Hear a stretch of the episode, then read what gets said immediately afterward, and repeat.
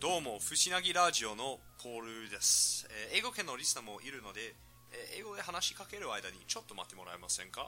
え、はいちょ、ちょ、ちょっと待ってくださいね。はいOkay, non-Japanese people, good morning、uh, You are listening to the English edition of episode six of Fushinagi Radio、uh, In that episode, I had the pleasure of talking to Miss Saori Haibara Who is a, uh, amongst other things, a table coordinator, which is, I suppose, a very Japanese way of uh, saying upper-class catering. Anyway, we had a fantastic conversation about uh, well, food and travel while uh, sitting on uh, sitting in a third-floor bar in one of the trendiest parts of Okayama City, um, and enjoying wine not at my expense.Uh, this time is a little bit different. I am in my room, Skyping uh, my friend and tentatively titled cat person, Genevieve, uh, uh, who is in Australia at the moment. Say hi, Genevieve. Hello, everybody. will, will you also do a meow, or will I not? Or are you just gonna? Am I gonna get silence on the other end? Wow. That was great. I was not expecting that. Alright, I'm just... Uh, so, basically I'll be talking to Genevieve about that program I did with Miss Haibara, but this time in English. Uh, so, before I get onto that part, just a little bit in Japanese. Bear with me, please. Eh, リスナーさんのみんな、Fushinagi Radio ですがね、えー、あの、僕はね、Nagichoに住んでいて、ここで、あの、あ出会った人とその生活についてあの番組を作ってます、えーまあ、たまに英語でもちょっと話したい時もあるから、えー、オーストラリアになんかスカイプしてあのその英語版の番組も作ってみました、えー、内容は今までと同じでその日本語版と一緒あの大体そのなんか勉強になったことを英語で伝えるみたいな感じですかね。あの考えてるのはさ、その英語版そのごめんなさい、その日本語版を聞いてあのその内容を大体つかまったら、えー、その両方を聞き比べて、えー、勉強するのはいかがかなってあの思いましたので、ぜひこれから、えー、英語版の聞いてください。じゃあ、あの英語で喋るから覚悟してね。はい、行きましょう。Okay, Genevieve. Uh, yeah. How you doing? Very well. We have. we have been over that. Sorry, this is uh, probably the fifth time that we've attempted this uh, episode. Um, I feel like the quality goes down each time, but.Uh, there might be something to be said for that kind of flexibility. So the sound quality improves. It does. The, so- the sound quality improves, but the silliness factor, and that's actually, um, I feel, fairly measurable. Uh, the silliness factor definitely uh, gets a little bit out of control. So let's let's try and button it down, shall we? uh, right. Okay. So as you.On the last five times, I talked to Miss Haibara about food and travel. Uh, I met Miss Haibara at an event we had in Nagi, Art de Meet. Great name, hey? Art de Meet. Art de Meet ですね。It's. Uh, I just would like to know what inspires a title like that. Uh, okay, and well. What?It is funny in Japanese, because it was funny in English. Uh, you know what? Everybody here has a pretty good sense of humor. Uh, and look, and actually, I gotta say, I really hope it was meant with a sense of humor. I, uh, maybe I'm just not reading the situation very well, but no. Uh, half, uh, half, half catchy title, uh, half fully appropriate as well, considering it was an art gallery.With a using the art gallery to showcase the finest that Nagicho has in uh, beef and pork.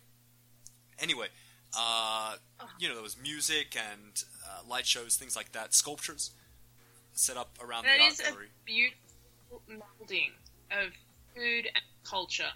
Yeah, no, it ended up being a pretty nice night. Uh, anyway, there were five stands with very proficient, uh, very proficient uh, chefs from all kinds of backgrounds. Uh, one of which was Miss Haibara, and so each of them had a different approach to using uh, the beef or pork that Nagi is famous for. Uh, mm-hmm. In Miss Haibara's case, she made a Thai-style uh, stir-fry with uh, the kurobuta pork and, uh, sorry, gapa rice, for all those who are curious, using a really nice, almost syrupy uh, oyster sauce base, uh, and something that I'd missed tremendously coming co- since coming to uh, Japan, because they don't really do Thai food here, Genevieve. I don't think I'm surprised. Really? Because I feel like in Thailand you wouldn't find that much Japanese. No. What, like uh, sushi rolls and stuff? Not a thing there? You would find sushi, but nothing beyond that, is my guess. Oh, oh, oh. But then why is it such a boom? Why is it such a boom for it in Australia? I really don't know. Well, I mean, we, uh, the same topic came up with Miss Haibara, and I guess for Australians, they really like uh, like healthy food, light, healthy uh, stir fries tend to be a pretty big staple, and perhaps our climates, especially when it's summer, are fairly similar. I mean, Thai food is so accessible as well, isn't it? It is. It's everywhere.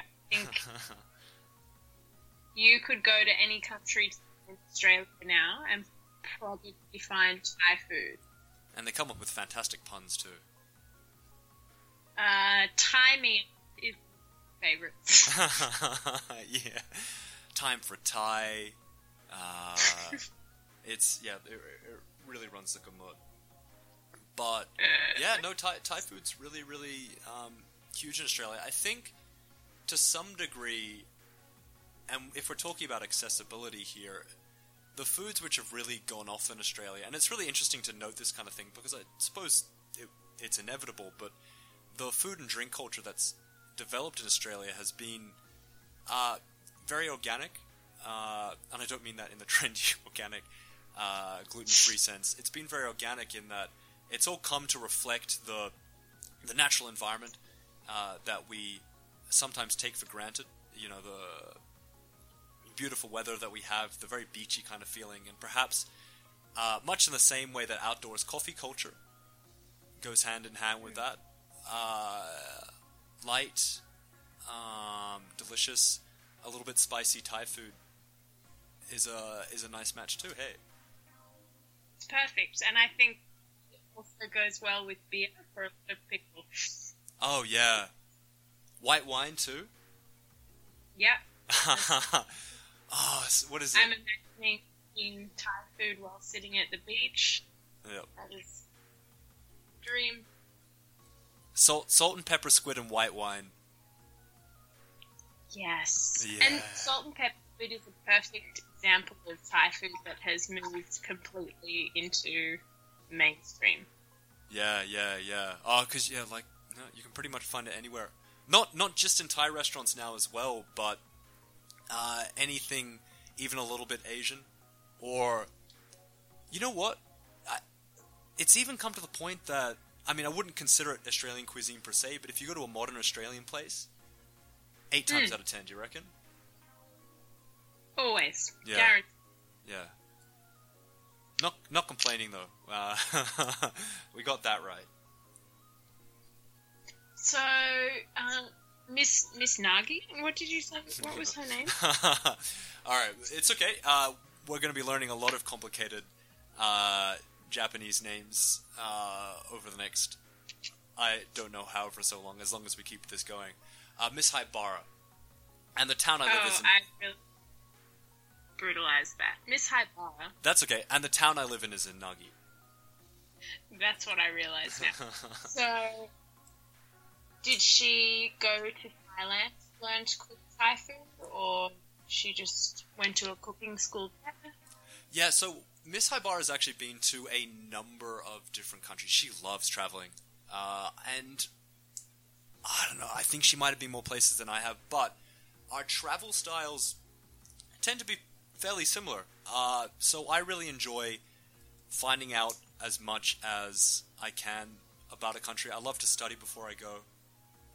And uh, uh, really, really make the most of it when I go there. I mean, if we're talking about deep traveling, um, I've probably made Japan the best example of that. Um, it's it, it really still feels like deep. One big trip for me. Deep traveling. Yeah. No, that's that's that's how I like it, and uh, so I, I really like finding out as much as I can about the country and actually doing stuff while I'm there. And I feel like a lot of people are like that, you know, be that on a working holiday or a volunteer. Uh, and in my, Miss Haibara's case, uh, going to cooking classes. So she's done that in Italy, and I know she's done that in Thailand as well, and at least one or two other countries. Okay, very nice. Yeah, yeah, yeah. Uh, Is um, Italian food very popular in Japan? Italian food, yeah. Oh, hell yeah. Uh, I mean, it's it's so different from Japanese food, but it covers such a big range as well. Uh, so you can find, I think, quite yeah, quite possibly, and I don't want to go with generalizations here, but Italian restaurants tend to, I, I would probably say they are the, sorry, how would I put this? The most, uh, the most uh, often represented foreign restaurant is probably Italian. Yeah, I understand. So besides Japanese food, uh, Italian food is probably the most of. Pastas, pizzas, that I kind of thing. I don't think that you could get any more different than Japanese food. From Italian food, yeah. Yeah, interestingly. Uh, but I suppose what they have in common is just a massive range that's also uh, differs across regions as well. That's right, isn't it? Italian food uh, varies widely, doesn't it? Dep- yeah, I'm going to go on a here. Very climate driven. Yeah, yeah, yeah. So you've got like the South South Italy is is one kind of food, North Italy is one kind of food. I I'm very not up on this. If you want, Genevieve, would you mind uh maybe studying up on that a little bit and reporting in next time? I would love to. All right. No. That's your homework.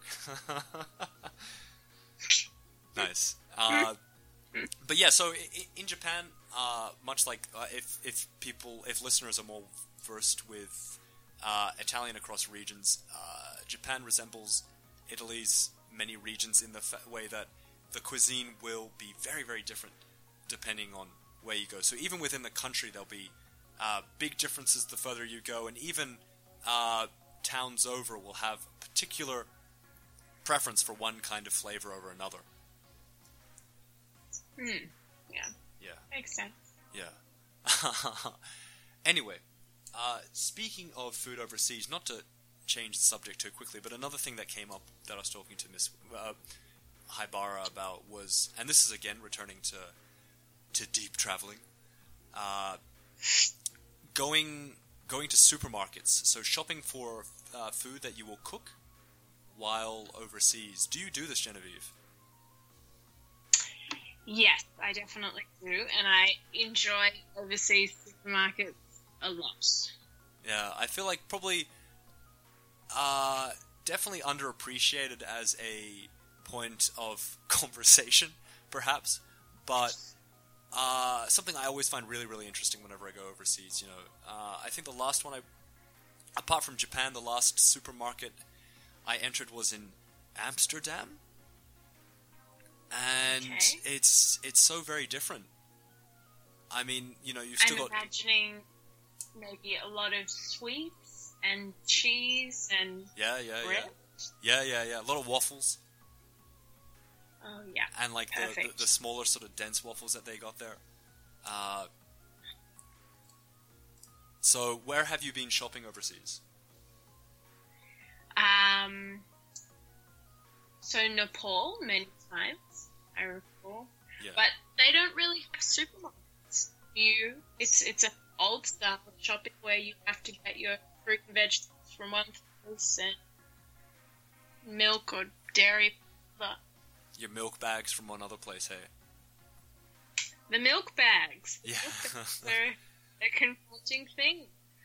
Uh, if we're going to talk about going shopping in another country, I, I have to bring that up because it was definitely one of the most unusual parts about being in Nepal. So, uh, uh, at that stage, I was still eating a lot of cereal. Uh, I don't do that anymore because if I have more than about half a glass of milk, it destroys my insides. Um, but wow, I didn't do this. Yeah. Well, no, I think that's what happens when you grow up. It's, I don't know, I think, like, I had a craving for a bowl of cereal while I was here a couple of months ago. And I didn't, I don't think I even had a spoon at this point. I had a bowl, but I didn't have a spoon. So I actually, I, I had, I went on a little bit of a trip to find the spoon. Got my box of cereal. I think it was Crunchy Nut. Okay, very good. Yeah. You're getting a balance. Yeah. Uh, got the milk. I think I only got a small carton. Uh, you know, put in the usual amount. I didn't go crazy with it. You know, I didn't have the whole carton or anything, but it would have been a full bowl of milk. And even probably about like a couple of bites before I'd even finished that uh, admittedly delicious bowl of crunchy goodness, uh, mm. things just started rumbling, you know? It was bad. It was like the top of a volcano down there, it felt like. Um, getting ready to go. Yeah, it, it, it wasn't a great feeling. I just can't do it anymore. See, I think uh, Japan is probably easy to avoid dairy, maybe. Mm. Whereas in Australia, it pops up everywhere. It does. Uh, anyway, in Nepal, we, uh, I was, yeah. I was still in, I was still into cereal. I think I got Choco balls at that stage. We'd come back from like a, uh, I don't know, a week and a half of trekking or something, and about that. Yeah, uh, and we'd had nothing to eat but lentils and rice that entire time, right? It was horrible. Oh man.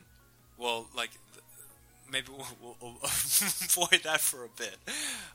Um, we'd had nothing to eat but lentils and rice for about a week and a half, and coming back, I really wanted a bowl of cereal. And they didn't have milk at the, the little place that I went, the same place that sold the uh, cereal. It was at a corner store. Sort of looked a bit like, I don't know, the tobacconists that we have here, like the same kind of size, that kind of uh, window on a wall set up. And mm. they sold milk in bags, little plastic bags. Yeah. You gotta stick I it. feel like you need to translate this more for someone. Oh, yeah, for sure. No, I'm definitely going to be covering this in Japanese. it, um, it needs to be for the public. Yeah. Oh, pe- people need to know, but I gotta tell you, apparently this isn't as unusual as we have taken, because there is a country very close to home, well, at least culturally speaking, that does exactly the same thing. Milk in bags. I I told you this, which is funny. Oh, so, okay, I thought you had Canada, right? Correct. And they have um, holding jugs for their bags of milk. I, I can't remember that. What do you mean? So they have specific plastic jugs to put a milk bag in. Uh-huh. Which, if you're going to go to the trouble of every family having a plastic jug, why not have paper cartons for your milk? I don't know. I, I'll have to track down somebody Canadian to answer this question. I do I, I do have some Canadian friends uh, over here doing a, doing the same job. So if if I get the chance, or if there are any Canadian listeners, I would love to get the answer. Why? Why you guys? Why you guys still do milk in in plastic bags? Why do you need the container? I... It could be environmentally based. Do you reckon? But to... paper isn't that bad because it's disposable and recyclable. Right. Right. And you've still got like the yeah. you've still got the plastic problem in the first place. Exactly. You've got your stick jugs. Mm. Interesting. Well, perplexing. They still have the uh, delivery sign. Uh, so I take the back entrance into uh, work, and they still have the delivery hatch for the milk with with the sign set up above it uh, next to that door. They don't use it anymore, but it's funny that uh, you know the first the, the the sign that's right next to my work door is uh, what is it like Ginyu Ginyu no Hin or something like that. Milk delivery. That's great. I miss that though, you know? I mean, I never experienced it. I never experienced well, it. In Australia, did you experience milk delivery trucks? No, that's what I mean. I ne- never had that. I didn't... I mean, I was when I was really young, I wasn't even living in Australia. I lived in uh, Israel and Spain. But I don't I don't think we had uh, the milkman. So strange. Yeah. I know, right? Because we had we had the milk around our area, mm. and uh, we weren't on the delivery route. And my dad really wanted to be on the delivery route, so he chased the milk truck today. What? So your house, like the the house that you ended up living in, was based on the fact that it was on the milk route. Uh, I. Sure, why not? um, you're really not doing yourself any favors if you're trying to distance yourself from being uh, a cat here. That's true. If that's I how we were raised. I think in a past life, I've accepted that. I can't get away from it. Yeah. Well, um, on that note, I'm going to call it uh, the end of today's program right here. Uh, it's been great, uh, and has definitely come together. I wasn't gonna say I was gonna say smoothly, but uh, that is anything but appropriate. Hopefully, from now uh, we'll be able to record a little bit more often. Uh, you okay with that, Genevieve? I am okay. I'm I'm ready to assist. Wonderful. Okay. Well, uh, do you have any parting sounds that you would like to make? That was so good. Once again, I didn't expect that. That was so much more for me than anything else. Alright. Uh, alright. See you later, guys. Uh, catch you next time. Bye-bye. Bye, everybody.